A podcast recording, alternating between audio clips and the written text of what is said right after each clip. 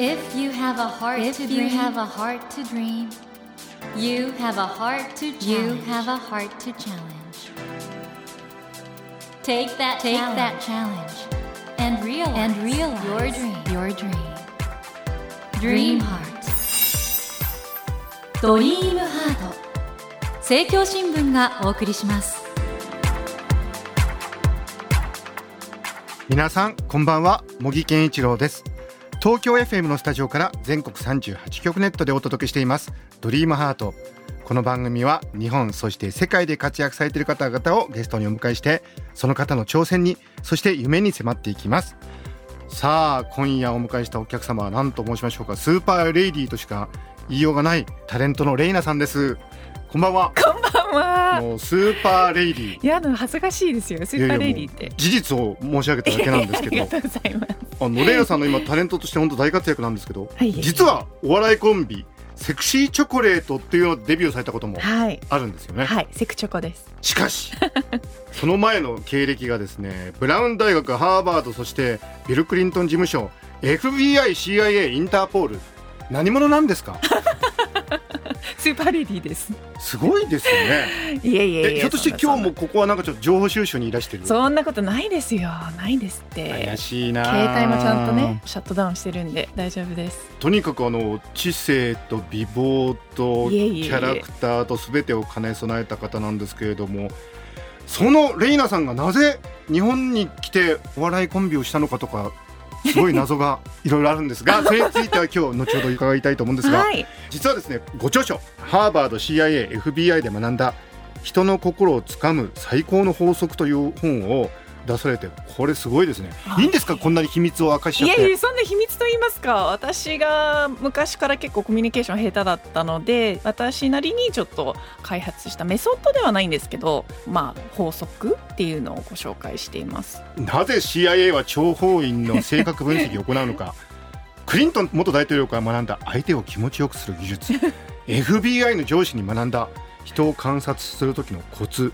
これいいんですか、書いちゃって。いいです、もちろん。本当に大丈夫です、はい、これもう本当に国家機密が書かれてる本なんですけれども。そんなことないですってこの本のお話なども伺いつつ、レイナさんって一体この華麗な経歴どういうことっていうあたりをお話伺いたいと思います。どうぞよろしくお願いします。お願いします。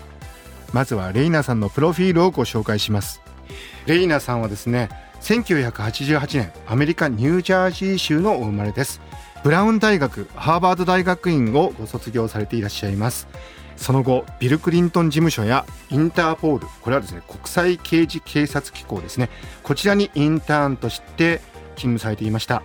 そして2014年に来日され、芸能事務所渡辺エンターテインメントのコメディスクールに入学されます。そしてデンジャー D さんとお笑いコンビセクシーチョコレートを結成されますが、2016年に解散後はですね、タレントとしてテレビやラジオなどでご活躍の傍ら、東京青山にあります英語コミュニケーションスクールのベンチャー企業スパーク道場の執行役員を務めていらっしゃいます。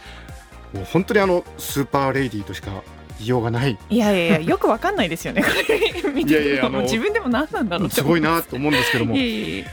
現在発売中のご著書ハーバード CIA、FBI で学んだ人の心をつかむ最高の法則、こちらのお話をじっくり伺うんですが、その前に、はい、まずこのニュージャージー州ってことなんですけど、はいはい、でお生まれになった、はい、ということはアメリカ国籍も持っていらしたと、はい、持っているんですね、はいはい、そうですね。でブラウン大学といえばもうアイビーリーグの名門中の名門だったんですけど、何の専攻されてたんですか。これが政治学なんですけど、はい、国際政治学の中のグローバルセキュリティって言いまして、はい、世界安全保障っていうそのフォーカスみたいなのがあるんですけど、そのトラックを受けて専門にしていました。ブラウン大学、全米でもリベラルアーツのカリキュラムの改革を最初にやった大学として有名ですけど。そうですね、専攻2つ選んだりもできますね。あとオープンカリキュラムっていうのがありまして、自分でこう専攻を作ることもできるんですよね。なのでかなり自由で、もう本当にザ・リベラルな大学でして、本当アーティストの方が多いですね。アーティストと政治家とビジネスマンがすごい多いって言われていますね。でそこで学ばれて、そしてハーバード大学の大学院に行かれたんですけども、このハーバードではどのようなことを研究されたんですか。ハーバードはですね、中東地域を研究するような学部があるんですよ。で、私はその中の、テロ対策でしたりセキュリティ問題っていうことに関してこう研究を進めていましたね。なるほど。手元にですね、実はハーバード大学2013年修士論文の発表会のようなものが、修士論文のタイトル覚えてらっしゃいます？PKK, The Longevity of、Terrorist Organizations? すごい私、日本式に読ませていただきます。How terrorism endures factors that affected the longevity of the... そうですね。PKK ってのはこれはトルコの？はい、トルコの、ヨーロッパとアメリカからはテロ組織と認定されているんですが、どちらかというとゲリラなんですけど、その PKK を中心に研究を進めて、テロ組織は長続きするっていうのもあれなんですけど、の寿命を影響する要因は何かっていうのを調べたんですよね。噂によると英語はもちろんですけど、アラビア語、ペルシャ語も？そうですね。ペルシア語はもう最近、アラビア語も全然使ってないんですけど、一応 4,5 年勉強してました。すごいですね。いやいやいやいや。特にアラビア語はなんか世界でも一番難しい言語の一つと言われてるみたいですが、文法が難しいですね。文法と音ですね。やっぱ日本語にも英語にもないような音がかなりあるので。ちなみに小池百合子さんとアラビア語で喋ったことはないです。あ、ないんですか。ぜひ都知事とね、本当ですね。アラビア語で喋るという企画いかがでしょうか。いや、ぜひやりたいです。事務所の方もこれはかなり受けると思いますのでね。そしてこのブラウンハーバードという全米を代表する本当にトップスクール出られた後に、これね、インターポールはハーバード在学中に？そうですね。インターン。はい。本当にインターポールっていう組織に興味がありまして、インターンシップ、日本だとちょっと違うと思うんですけど、意味が、はい。アメリカのインターンシップって本当にほとんどの企業や組織が行っていて、日本のように採用プロセスがあったりとか、プロセス化していないところが多いんですよね。なので、普通に人事部にこうメールを出して、ちょっと興味があるんです、インターンしてもいいですか？っていうふうに出すと、OK してくれる場合もありまして、インターポールの場合もメールを出してみまして、ちょっと興味があるんです。働いてみてもいいですか？そういう経緯から、じゃあこういうプログラムがあるからどうですか？っていうのが返ってきて、インターンシップをやることになりました。このインターポール国際刑事警察機構というのは、この一般のリスナーに分かりやすく説明するとどういう組織なんでしょうか？日本に来てから初めてルパン三世のいらっしゃるんですよね、インターポールに働いてる。銭形刑事かな？銭形さんのイメージがすごい強いらしいんですけど、実はインターポールって結構平凡と言いますか、情報収集、情報分析をメインミッションとしているような機関なので、各国の地元の警察と連携して、情報を提供したりするような組織なんですね。なので銭形さんのようにこう現場に行って犯人を追いかけてっていうのは全くなくてですね、デスクワークですね、ほぼほぼ、外に出ることがないという。なるほど。今お話伺ってて、本当に中身はアメリカ人なんだなってことがよくわかりました。そして FBI でも勤務されてた？いや、 FBI では勤務してないです。受けただけなんですけど、FBI のボストンオフィスですね、で何回かインタビューでしたり、ちょっとした面談っていうのを重ねて。面談を重ねたんですね。面談を重ねました。そして CIA もCIA は長かったですね。長かったんですか？入ってはいないんですけど、その受けるプロセスがすごく長くてですね、2年間ぐらいだったんですけど、大学3年生の時から始めて、卒業して1年後にオファーをもらった感じ。オファーが来た。そうなんですよ。なんかすごい、これはすごいことですね。人に話せないんですよね。あ、そのプロセス自体を話せないので、なんか自分でもなんでしょう、振り返ってみると、あ、これ本当にあったんだっけっていうような感じの出来事が多かったんですけど、なんかいきなり電話がかかってきたりとか、このホテルに来てくださいっていうホテルの一室に呼ばれて、そこで3時間ぐらいこうインタビューをされたりとか。スパイ小説みたいですね。いや、本当になんか映画や本で見るような世界でしたね。もし CIA 入ってたらどうなってたんですかね。いや、でも言われたのが、多分中東に飛ばされますよっていうのを言われてまして、しかも私が受けていたその役割がオペレーションオフィサーっていうロールだったんですけど、その地元で情報を持っていそうな人にアプローチして交渉し、こう勧誘して情報を引き出して CIA にまた流すとか、そういうようなちょっとレクルートするような仕事だったので、なかなか危険な仕事ではありますね。そうですねっていうのを言われました。一回入ったらもう出れないのと、一回入ったら出れない。そうですね。一回CIA にオペレーションオフィサーとして入ったら、ほとんどの場合もう他の仕事ができなくなるっていうのはすごく言われました、ね、あ、もうつまり知ってしまった秘密というか情報、そうですね、情報もそうですし、うん、あと他の、まあ、例えば CIA を出て普通の会社に就職しようとした時にやっぱ CIA からのチェックが入りますし、あとは履歴書に何も書けないので、ほうほう、もうブランクがあるんです、説明できない。あ、CIA にいたということを書けないんだ。そうなんですよ。で、こういうことやってましたっていうのも書けないので、まあ、フェイクインフォメーションを載せるか、もしくはもうブランクのまま受けるかっていうのは言われたんで、あ、ちょっと難しいなって思いましたね。 CIA の長官は今確か女性ですよね、はい、ってことは CIA って比較的女性も活躍しやすい組織。私が受けている時そうでもなかったですね、うんうん、でも不思議と面接官は全員女性でした。全員60代ぐらいの前半ぐらいの女性で、なぜか知らない全員短髪でセーター着てました、うん、セーター着てた、はい、なんかスーツとかじゃないんですよね皆さん。え、じゃあひょっとして街歩いてても CIA の人、絶対わからないです。わからない。私もその CIA 施設に通って面接とか受けたんですけど、もう本当におばあちゃんが座ってるんですよね。で、特徴が全くない、もう覚えてないです、ぼんやりとしか。レイナさん、これ10回シリーズぐらいで詳しく伺っていいですか？いやいやいやでもね、これ CIA って本当にまさにアメリカのトップシークレット、その中には例えば核兵器とか大量破壊兵器に関する情報とかもあるでしょうし、はい、もちろんテロリストに関する情報もあるでしょうし、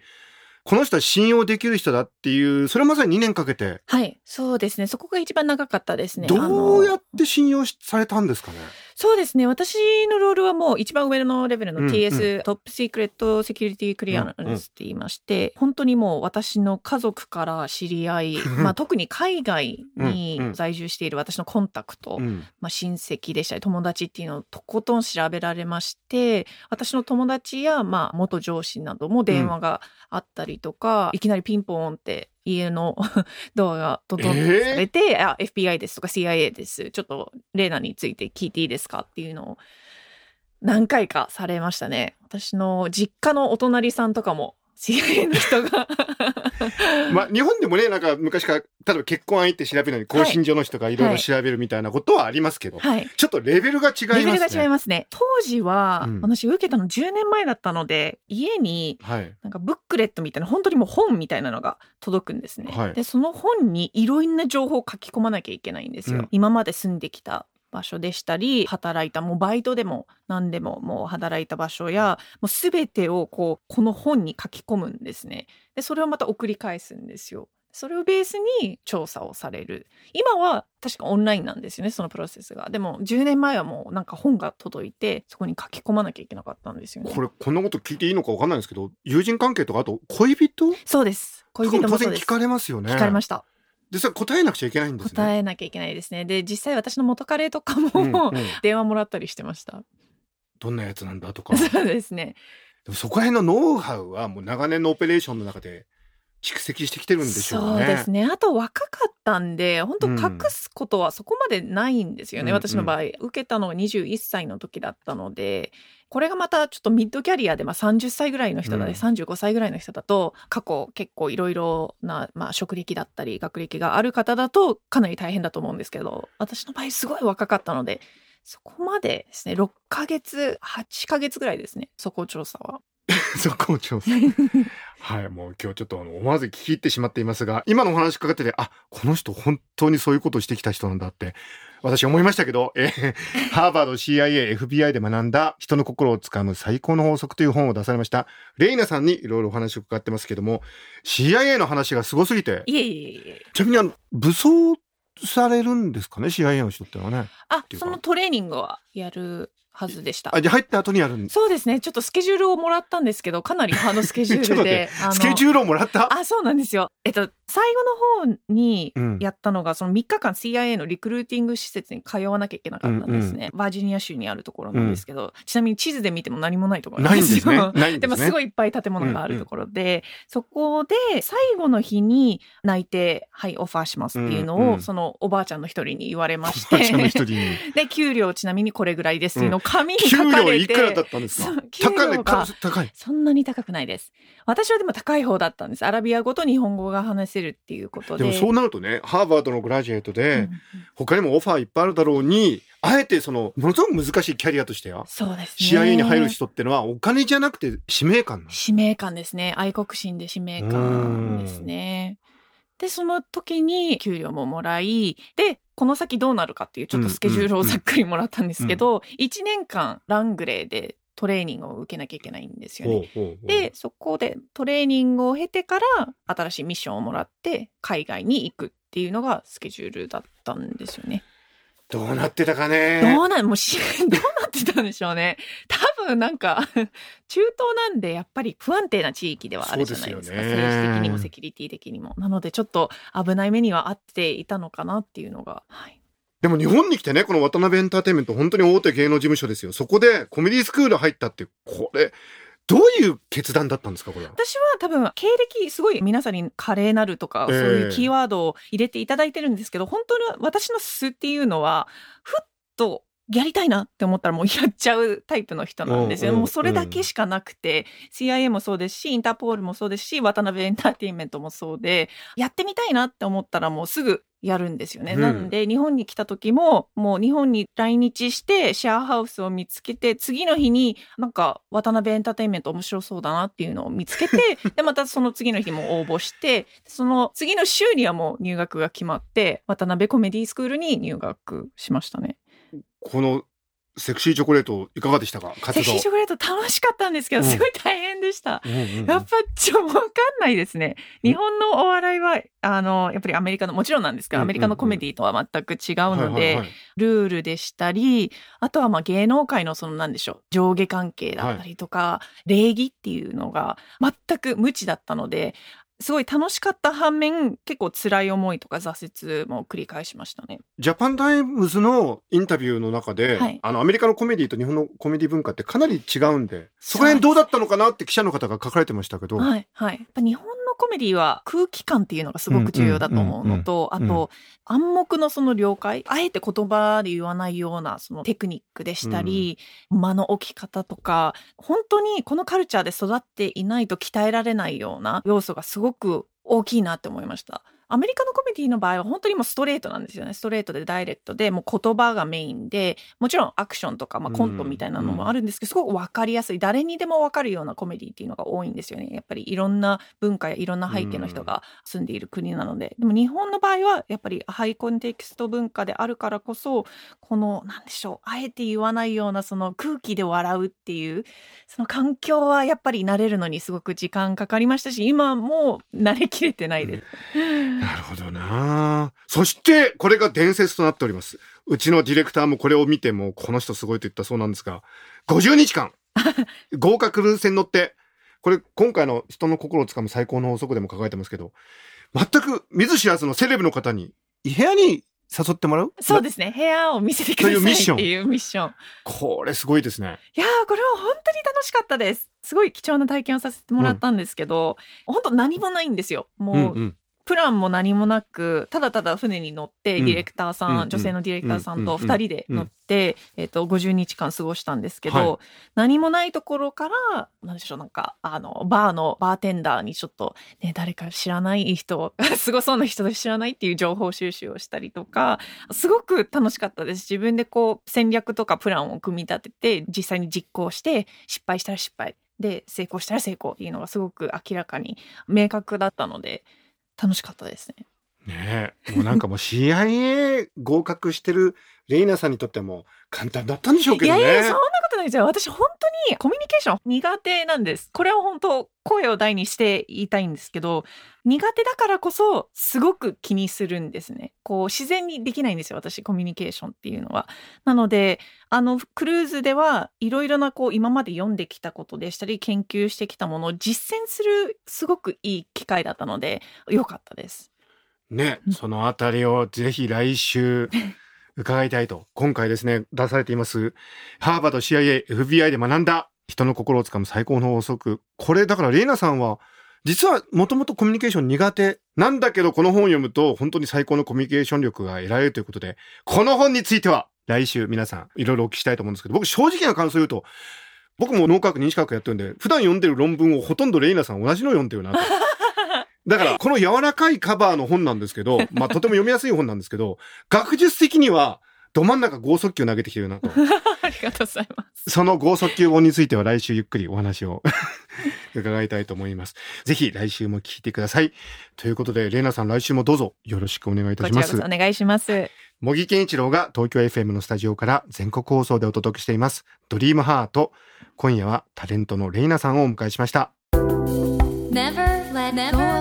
go of that dream.